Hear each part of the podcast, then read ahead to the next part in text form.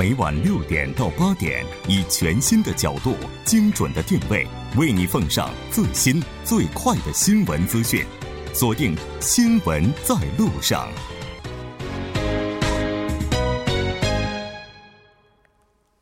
好的，欢迎回来，了解最新热点焦点，锁定调频101.3新闻在路上。广告过后马上回来。好的，欢迎回来，接下来马上为您带来今天我们新闻放大镜的第2部分，依然是和两位嘉宾，一位是来自首尔大学儿童家庭学专业的丁静雅在读博士，一位是来自吉林师范大学的助教授，韩国梨花女子大学社会福利专业在读博士傅瑞莹，一起来讨论咱们今天这个话题，也就是低生育政策。节目也期待您的参与，您可以发送短信到井号1613，通信费用每条为50韩元。另外，你也可以在 YouTube 上搜索 TBS EFM， 在收听 Live Streaming 的同时点击对话窗参与互动。那刚才呢，这个我们的丁老师跟大家介绍了一下哈，韩国总统直属低生育老龄化委员会发布的一个新的战略哈。那就这一部分，我们来听一下傅老师给大家做一些补充。那么这个新的战略里面，其中也包括了，就是在告诉大家一个新的信息，就是政府在努力的去营造一个社会共同育儿的这样的一个大环境。那么其中包括要增加建设公立幼儿园和托儿所的这个预算支出。那么2018年的目标就是要增加450所公立的幼儿园和托儿所。因为毕竟在今年的时候，韩国的这小学还有幼儿园因为会计系统问题也是引发了很多的争议哈。那当然在养孩子这方面，就刚才傅老师也说了，就是全社会我们共同去关注养育孩子这个问题。那也就是说，它是包括各个年龄层，也包括男女，就两性，是吧？所以政府呢也是出台了扩大男性育儿参与度的一个对策，希望它能够解决低出生率的这样一个问题。是的，那么政府为了减轻女性育儿的负担，谋求家庭和工作上的平衡，那么政府也一直在提倡让男性更多的去分担育儿和家务活，从而实现理念上那种男女平等，那么也是想要去提高生育率的这样的一个对策。那么政府规定，刚才有介绍，政府规定男性育儿假最长为1年，各个企业根据各自自身的实际情况是可以对其进行调整的。那么政府给予正常工资的50%作为补偿。可是现在这个政策的使用率，据调查显示并不是太高。那么为什么会有这样的一个情况出现呢？那么我是这样认为的，它有几方面的原因。首先，一方面是由于韩国它传统上一直是男主外女主内的这样的一种传统观念，那么受这样的一种观念的影响，那么可能还是很多都是家里面爸爸出去工作，那么妈妈在家里面带孩子。那么还有就是现在很多企业里面虽然有这样的政策，但是实际上想要申请男性育儿假的这个申请条件是十分苛刻的。那么部分公司还会把一些申请育儿假的男性职员调到级别相对较低的这样的一些职位上。对，没错。所以很多男性职员在申请的时候是非常谨慎的。那么也有一些调查结果显示，那么部分就是现在大部分使用育儿假的男性都是大企业的一些职员和或者是公务员，中小企业的职员只是占非常少数的一部分。因为中小企业普遍最近经济不太景气，所以很多企业表示很难去承受这个负担。那么所以很多职员想要使用这个假期的时候也是非常的谨慎的。是的，我们也看到最近的一些统计数据当中，男性使用育儿假的概率是极低的哈。刚才在休息的时间，我们还在讨论说，北欧就经常会看到一些图片啊，就是说男性会就抱着孩子推着婴儿车出来，就觉得那个场景非常的美。就可能他在北欧已经形成了一种文化，但是在韩国，如果在大马路上看到男性推着婴儿车或者是就抱着孩子的话，我们还是会多看2眼。其实我们也可以鼓励一下大家，如果看到的时候就别看他，就直接走过去，就不让男性去感到这种异样的眼光，或者觉得自己是特殊的，我觉得这一点可能也是非常重要的哈。除了福利方面的话，应该说目前社会文化因素也是人们选择不生育的原因。是的，随着这个时代的发展啊，像以前老一辈的人呢，就是有养儿防老的思想观念。但是现在呢，这个现代年轻人的观念里边啊，结婚生子已经不是一个必经的人生过程了。在结婚生子与否上呢，个人的这个选择权占据了很大的决定性的因素。再加上现代女性她们这个教育水准呢普遍提高，对于高收入这种职场女性而言，她们的结婚对象的标准的设置也提高了。如果找不到这个符合自己标准的人，她们可以不结婚，因为可以自己养活自己嘛。而且这个结婚生子呢，会对她们的这个职业经历产生一种这个断层的影响，这也造成了现在这个结婚生育率低的一个原因。还有一个呢，就是刚才我们说到这个社会的一个男女分工的这个意识形态的变化。那么像以前我们这个东方儒家思想就是说，丈夫呢外出赚钱养家，妻子呢在家带孩子管家务。但是现在呢，这个强调这个男女平等，夫妻双方呢共同要分担这个育儿和这个家务的一个理念。那么在实现这个理念的过程中，像男女双方之间，整个家庭跟社会之间，他们就是在这个磨合的这个过程中呢，会有一些矛盾，这些都会就是产生这种生育率低下的一个原因。确实。傅老师您有补充吗？那么就是实际上韩国现在已经形成了一种新的这样的生育文化。那么这样的生育文化的话，我主要是从两个角度去看这个问题。那么首先一方面的话，孩子的这个高的抚养的成本导致了很多家庭有一些不堪重负了，所以可能从以前农业社会的时候，那个时候大家都会认为多子多福这样的一种观念，但是现在的在这样的工业社会里面已经变成了多生多富，就生的孩子越多，整个家庭的负担就越大，我觉得这是非常主要的一个原因。那么另外一方面的话，就是现在很多韩国的职业女性的话倾向于晚婚或者是不婚。那么在适龄的这样的一个生育年纪，如果不需结婚的时候，那么很多时候就是等以后她年纪大了，或者说等想要再去生孩子的时候，那么身体上的这样的一个局限也影响了就是这个孩子的这个生育的情况。所以说这样的一种文化的大的环境的形成，也导致了很多年轻人就是现在不愿意去生孩子。对，因为可能大家觉得自己的人生结婚生育都已经不再是必选项了。我今天还看到这个有一篇报道就提到，为什么现在在日本就年轻人哈选择结婚的越来越少，是因为可能对于很多男性来讲，他觉得自己整个负担是太重了，就希望自己能够活得更开心一些，不希望就一个人把全家人所有的这一切都扛在肩膀上。可能对于年轻人也会有这样一个想法吧，不堪重负哈。那除此之外，多文化家庭现在也出现了生育率比较低的现象。是的，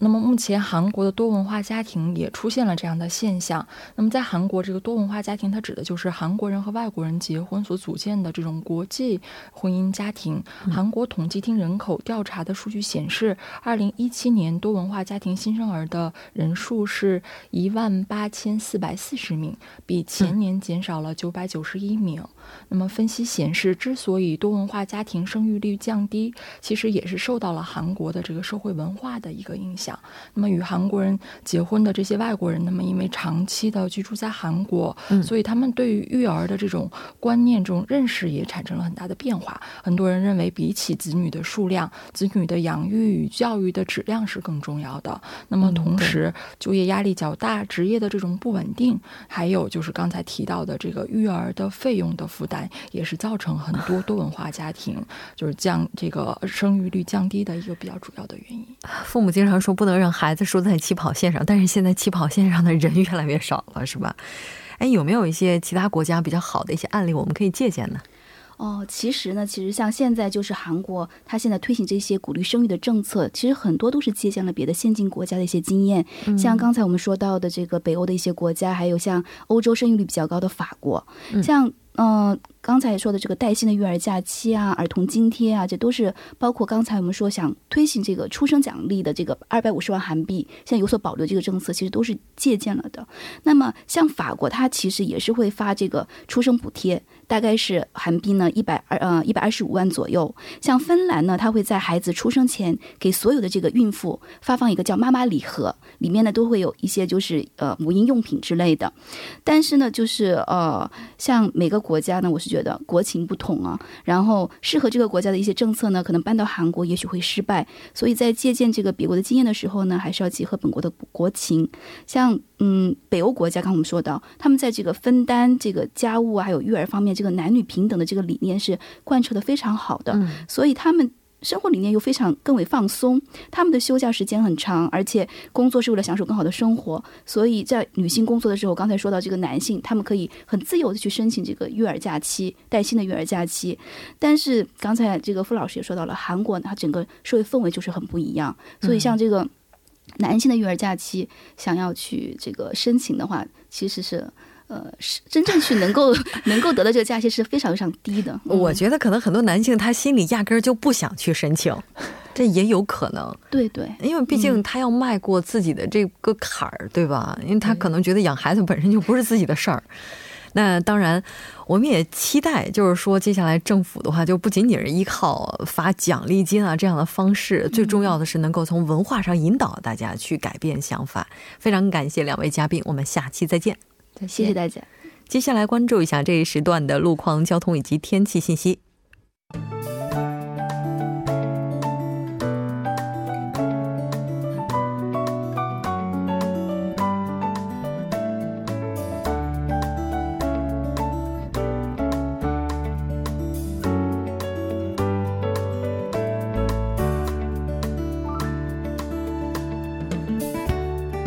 晚7点43分，依然由程琛为您带来这一时段的路况和天气播报。继续来关注目前时段首尔市的实时路况。第一条消息来自内部循环路圣水高速公路连接口方向洪恩交叉路至洪志门隧道这一路段，之前呢发生在该路段下行车道上的交通事故已经得到了及时的处理，路面恢复正常通行。但目前呢，该路段车流量较高，后续路段从城山交叉路开始拥堵比较严重，还望途经的车主们保持安全车距，小心驾驶。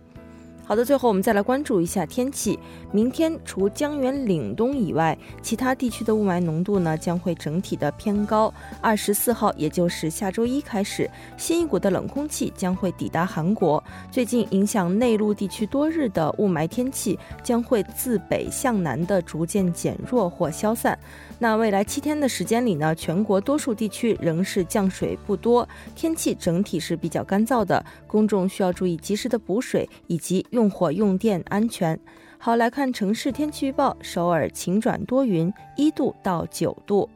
好的，以上就是今天这一时段的天气与路况信息，我们明天见。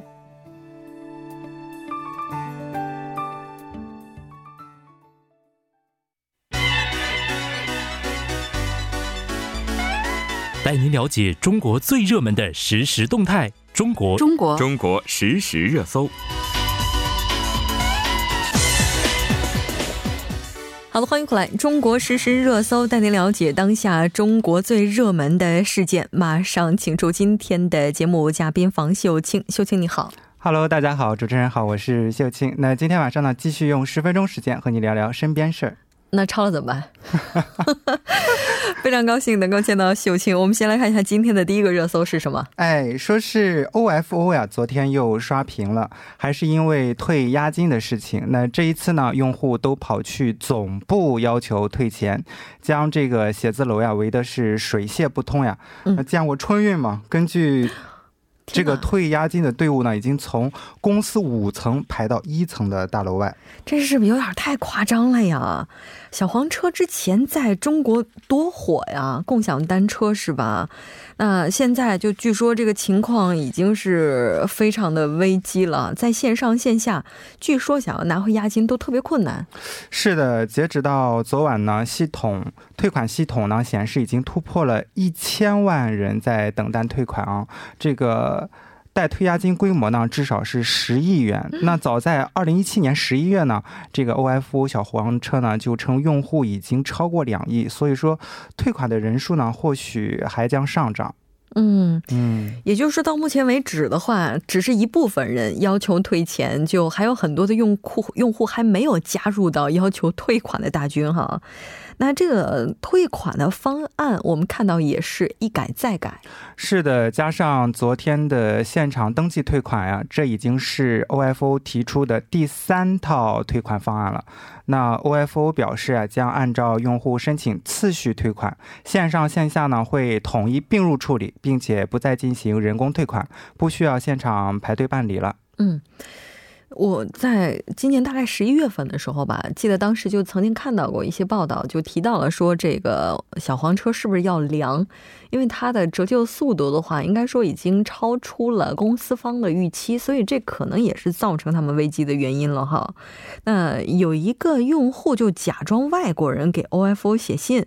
这个据说退款是秒退了，然后也是引起了网友的愤怒。是的，这个退个押金呢，这个中国人是难于上青天啊，但外国人居然有超国民待遇。那这个人呢就假装自己是外国人，那用英文呢给对方写了封投诉信。他在信中呢谎称自己来自加州，在中国生活了2-3年，中文不太好，做事情呢喜欢上纲上线。结果呢很快押金就退了回来，不仅退了回来呢， OFO 还给他写了一封诚恳的致歉信。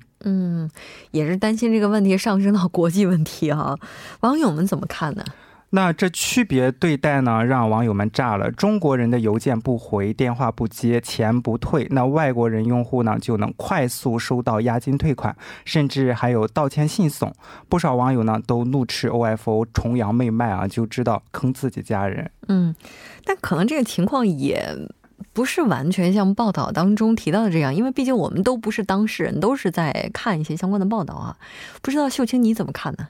那其实呢，共享单车押金难退早就也不是新鲜事了啊。押金去了哪里？押金如何及时便捷退还给用户呢？未被申请退还的押金如何管理，避免被乱用等等问题呢，都有必要尽早拿出一个制度性的解决方案。那如果监管部门呢提早意识到了这一点， OFO 押金事件呢可能就不会发生了。是的，没错。刚刚在休息的时间，秀清还在讲，就是妈妈这押金也是还没退呢哈，看来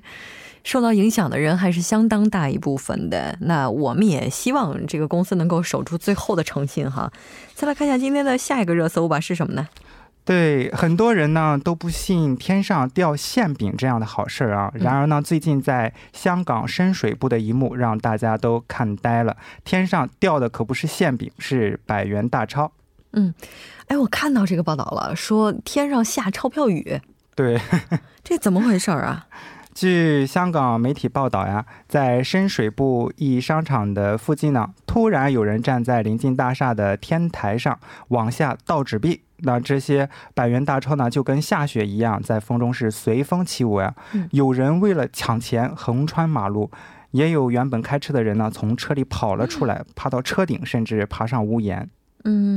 场面应该是非常混乱的。我看到就有一些图片，就现场基本上是处在疯抢的一个状态。这人怎么了？他怎么就突然想起来撒钱了呢？我觉得这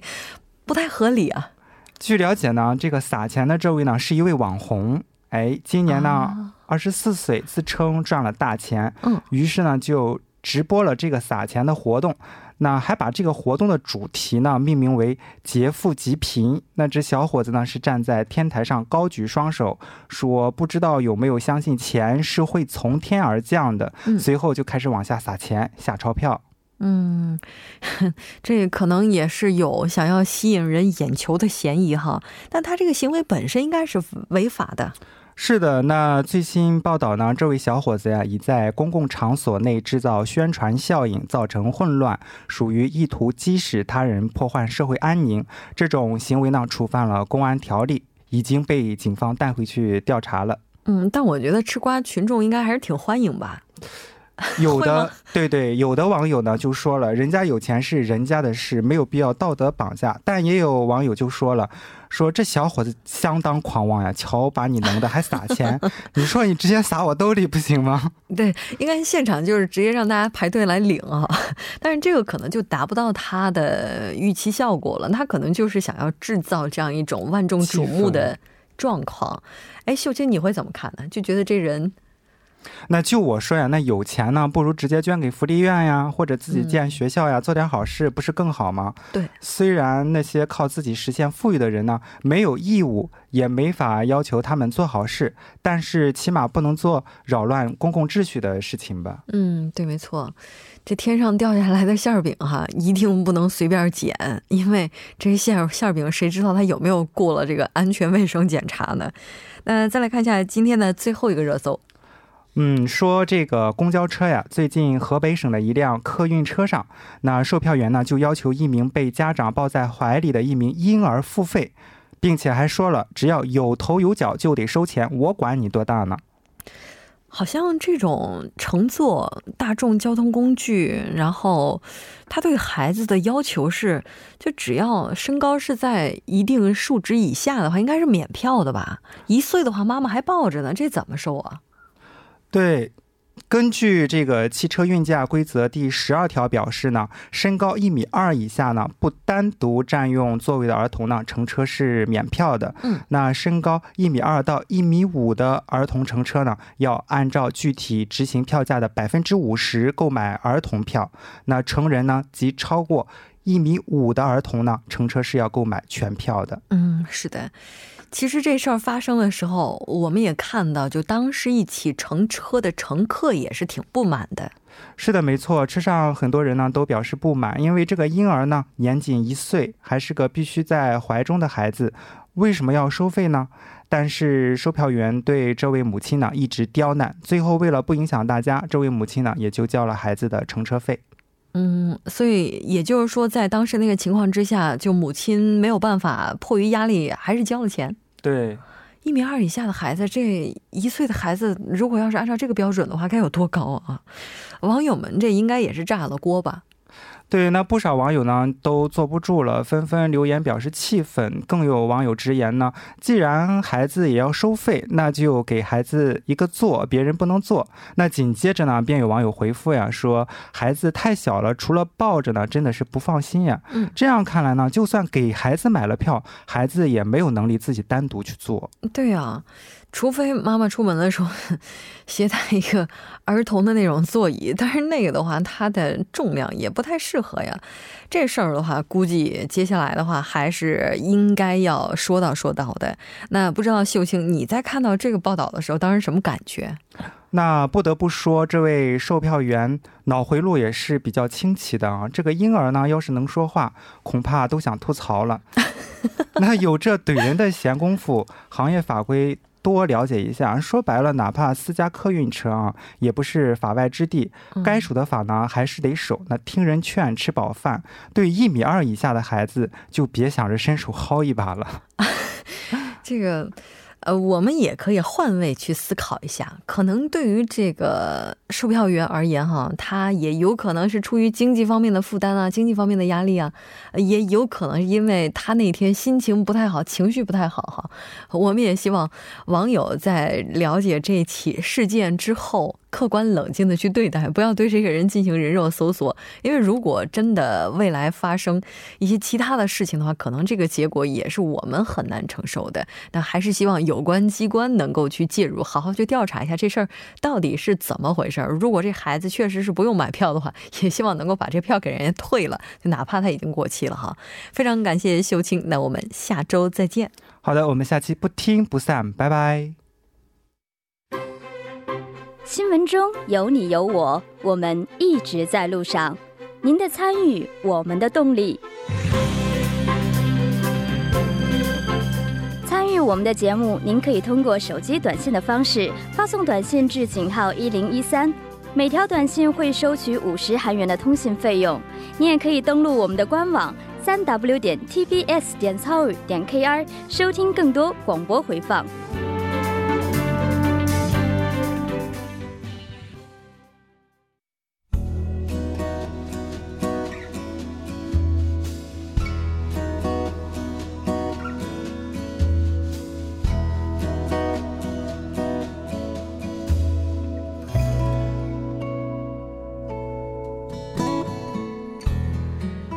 今天的节目呢就是这些了。我们看到今天韩国产业通商资源部国家技术标准院是发布了一个结果，